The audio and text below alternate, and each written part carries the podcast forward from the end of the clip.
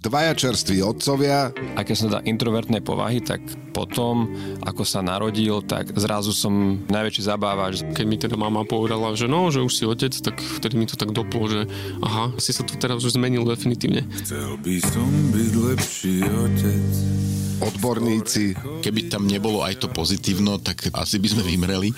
Len ťažko sa to ako keby, poviem to tak, že predáva dopredu, lebo ťažko si to ľudia vedia predstaviť. Ale zase potom, keď to príde, tak zistia, že, á, že to sú také obyčajné jednoduché veci, že to nie sú nejaké veľké zázraky a zároveň sú. Porod a spoločná prítomnosť pri porode by mala byť vždy kedykoľvek z obidvoch strán bez udania dôvodu vypovedateľná zmluva. On je také dobré dieťa, že on sa tam tak sám hrá v kútiku, on sa tak sám prebaví, hej.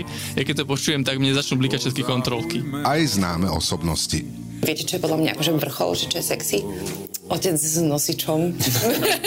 v novom podcaste denníka N Otcovia v plienkach sa reportéri Rasto Kačmár a Michal Červený rozprávajú o otcovstve veselo aj vážne.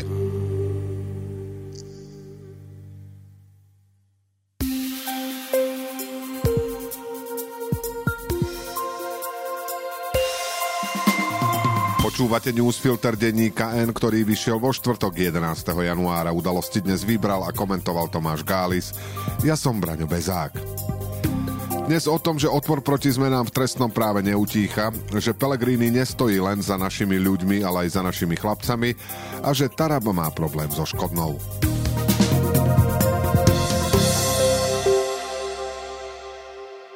Pokus opozície i časti verejnosti aspoň oddialiť zrušenie špeciálnej prokuratúry a prijatie takých zmien v trestnej legislatíve, ktoré pomôžu zločinu, prežil sviatky aj nízke teploty tomu, že by koalícia ustúpila, nenasvedčuje zatiaľ nič. Ale tento pokus nie je nezmyselný. Už len preto, že ide o správnu vec, preto, aby bolo vidno, že tu je niekto, kto si uvedomuje a pomenúva hroziacu skazu preto, aby bolo jasné, že skaza nemusí byť trvalá. Alebo ako to formulovala moderátorka bratislavského mítingu Kristýna Tormová, aj preto, že účasť na proteste pomáha prekonať pocit bezmocnosti. Ukázalo sa to už ráno v parlamente, kde sa poslanci vrátili k prerušenej diskusii o návrhu na skrátené konanie k novele trestného zákona. Po obede bolo do rozpravy ústne prihlásených ešte takmer 30 rečníkov, pričom na nich reagujú ďalší opoziční poslanci desiatkami faktických poznámok. Očakáva sa, že pri doterajšom priemernom tempe zhruba 10 rečníkov za jeden rokovací deň môže rozpráva trvať ešte niekoľko týždňov. Tvrdenie viacerých predstaviteľov koalície, že teraz bude rozpráva vlastne dlhšie ako v prípade, ak by sa zákon príjmal štandardnou cestou, neobstojí.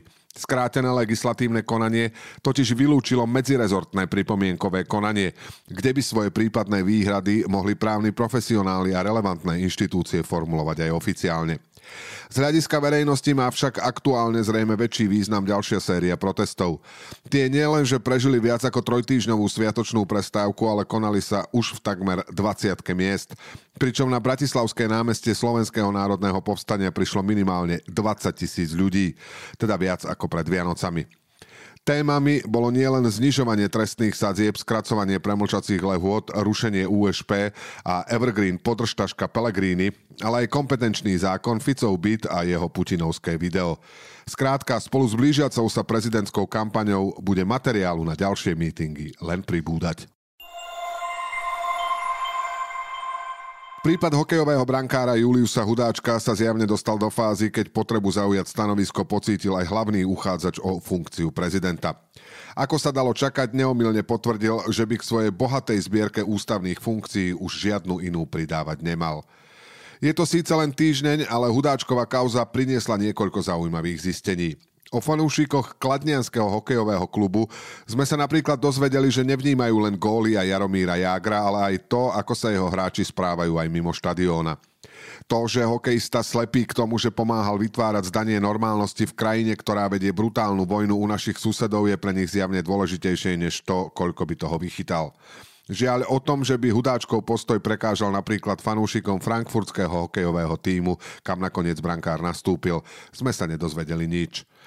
Dôležitejšie však samozrejme je, aké reakcie prípad vyvolal na Slovensku. S hlasnou kritikou vystúpil predseda predstavenstva HK Dukla Trenčín Miloš Radosa, ktorý skritizoval nielen legionára, ale aj Rusko a šéfa slovenského hokeja Miroslava Šatana. Žiaľ, dnes už bývalý trenčianský funkcionár je zrejme v menšine. Slovenskému hokeju zjavne vládnu ľudia, ktorých rozhľad je aj napriek dlhoročným zahraničným skúsenostiam obmedzený mantinelmi okolo hracej plochy. Samotný Golman najnovšie prešiel do sebalútostivej fázy a píše o mediálnom linči, negatívnej kampane či toxických fanatikoch, ktorí na ňo útočia, i keď on bol vraj vždy proti vojne na Ukrajine a nikdy verbálne ani gestom nevyjadril podporu ruskému režimu. Preto sa chce zlu ohováraniu a obyčajným lžiam a manipuláciám brániť aj právnou cestou. Kým športovec podá žalobu trebárs aj na fanúšikov Kladna, prišiel mu na pomoc Peter Pellegrini. Ten zjavne vycítil, že okrem ochrany našich ľudí, ktorá mu nepochybne pomôže v kampani už len tým, že má podporu bývalých spolustranníkov, by mu mohla pomôcť aj ochrana našich chlapcov. To je pochopiteľné a očakávateľné. Prekvapuje len ten nehorázny spôsob. Pellegrini totiž údajne ničenie hudáčkovho života prirovnal k utrpeniu ľudí na Ukrajine. Bývalý hráč KHL bol podľa Pellegriniho vystavený bezprecedentným útokom a obviňovaniu z podpory ruskej agresie. Podľa favorita prezidentských volieb žijeme v bezprecedentnej dobe, keď Slovák nemôže hrať v KHL, kým Rus v NHL hrať môže. Kým pred pár dňami kandidát explicitne potvrdil, že doma by nebol protiváhou Ficovi, teraz svojou dezorientovanosťou a neschopnosťou základného rozlíšenia miery utrpenia ukázal, že by nebol žiadnou protiváhou ani čo sa týka reprezentácie republiky na vonok. Konečne nadišla tá chvíľa, keď môže človek spokojným svedomím pochváliť ministra životného prostredia Tomáša Tarabu. A to dokonca za jedno z mnohých odvolávaní, ktoré v jeho rezorte akoby nemali konca. Načenie trochu brzdí len fakt, že v prípade odvolaného šéfa Tanapu šlo o človeka, ktorý sa na svoj post dostal už za súčasného vedenia ministerstva. V každom prípade šlo to neobyčajne rýchlo. Bolo to len v stredu večer, keď denník Korzár informoval o tom, že riaditeľa najstaršieho a najvýznamnejšieho národného parku súd v roku 2014 uznal za vinného z. Peter Olek sa totiž mimo sezóny usmrtil vlka a nechal si jeho lepku. Koris najprv ukryl do mrazničky a priznal ju až v rámci novej sezóny. Súd ho odsúdil na peňažný trest 300 eur a zobrali mu zbraň. Neprešlo ani 24 hodín a dozvedeli sme sa, že Taraba požiadal Olexu, aby odstúpil z funkcie. No dozvedeli sme sa aj to, že za ním plne stojí a považuje ho za naozajstného odborníka s dobrou víziou. Ako povedal, on si tú škodu alebo ten problém z pohľadu zákona odpikal. Zo zákona môžeme pozerať iba na výpis registra trestov, ktorý má ten pán čistý. Minister tým narážal na fakt, že po zaplatení pokuty sa na takéhoto páchateľa pozerá ako na bezúhonného. Olexovým odvolaním by sa celá vec mohla skončiť, lenže prípad otvára niekoľko ďalších otázok. Prvá a zda najzásadnejšia sa týka tempa, rozsahu a spôsobu odvolávania, ktoré v rezorte nastalo od vymenovania Ficovej vlády. Najnovšie sa týka riaditeľa správy Národného parku Nízke Tatry. Marek Kuchta riadil na pant len od jesene 2022, keď vyhral výberové konanie pričom štátny tajomník Filip Kufa mu nepovedal ani dôvod odvolania, ani meno nástupcu. Druhý veľký otáznik vysí nad nástupcami. Keď sa v decembri po odborníčke Eve Kolesárovej dostal do vedenia povodia Bodrogu okresný funkcionár SNS Jaroslav Vaľo, ktorý mal dovtedy v podniku na starosti údržbu nákladných vozidiel a stavebnej techniky, šlo len o jeden príklad z mnohých.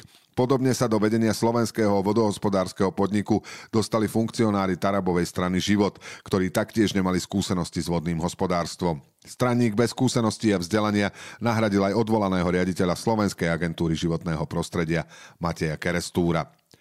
S tým súvisí tretia otázka, ktorú sformulovala poslankyňa za PS Tamara Štólová. Tá sa chce ďalej pýtať, či o Olexovom pytliactve vedel štátny tajomník Filip Kufa, ktorý je jeho susedom aj poľovníckým kolegom. Ak by to tak bolo, podľa poslankyne je problematické aj zotrvanie Kufu na jeho poste. Keď by to bol jediný dôvod, prečo mať pochybnosti o súčasnom vedení Ministerstva životného prostredia. A teraz ešte správy jednou vetou. Funkcionár z rezortu vnútra Radoslav Reguli v Bratislave autom smrteľne zranil dôchodkyňu. Nehoda sa stala v stredu po obede na Romanovej ulici pred sídlom Úradu pre ochranu ústavných činiteľov a diplomatických misií. Polícia žiada verejnosť o spoluprácu pri vyšetrovaní nehody. Prezidentka Zuzana Čaputová požiadala pre navrhované zmeny v trestnej politike štátu o mimoriadne vystúpenie v Národnej rade. Prezidentka považuje skrátené legislatívne konanie za nevhodné a poslancom chce povedať výhrady, ktoré návrhom má. Zuzana Čaputová tiež kritizuje parlament, že obmedzí debatu ku kompetenčnému zákonu len na 12 hodín. Pellegriniho zdržiavanie voľby kandidátov na sudcov ústavného súdu môže spôsobiť, že chýbajúceho sudcu už nebude vyberať Zuzana Čaputová, ale jej nástupca v úrade, ktorým môže byť samotný Pellegrini. Dvoch kandidátov na sudcu bude z uchádzačov vyberať parlament a výberová procedúra sa môže natiahnuť. Najvyšší súd prepustil z terorizmu obžalovanú Renátu Dybdiakovú z väzby. V Lani dostala podmienku za ohrozovanie mravnej výchovy mládeže, no prokurátor žiadal 6-ročný trest za založenie a zosnovanie teroristickej skupiny. Za vraždu zdravotnej sestry v Michalovciach z 1. januára 2023 dostal 19-ročný Valentín Horvát 23 rokov väzenia. Krajský súd v Košiciach zvýšil pôvodný trest o 3 roky. Rozsudok je právoplatný. Štát chce pokračovať v obmedzovaní dovozu agrokomodít z Ukrajiny, povedal Robert Fico na návšteve cukrovaru v Trenčianskej teplej, ktorý patrí nemeckému koncernu Nordzucker. Kabinet pridal v novembri cukor na zoznam tovaru, ktorý sa z Ukrajiny dovážať nesmie. Decembrové obvinenie poslanca Smeru Tibora Gašpara a Norberta Bredora súvisí s odpočúvaním kaviarne ex-ministra Milana Krajniaka. Nejde teda o záchranu Roberta Fica pred zverejnením kompromitujúceho videa pred voľbami v roku 2016, ako v decembri informoval denník SME. Udalosti do dnešného newsfiltra vybral a komentoval Tomáš Gális a na záver posledné slovo odo mňa. O Juliusovi Hudáčkovi stačí vedieť len toto – keď napísal o ničení životov a kariéry normálnych hokejistov, nemyslel tým Makara Jerofiejeva, Olexia Loginova, Alexandra Kmila či ďalších ukrajinských hokejistov zabitých na fronte ruskými okupantami. Ale myslel seba, budúceho brankára v jednej z najlepších líg na svete. Do počutia zajtra.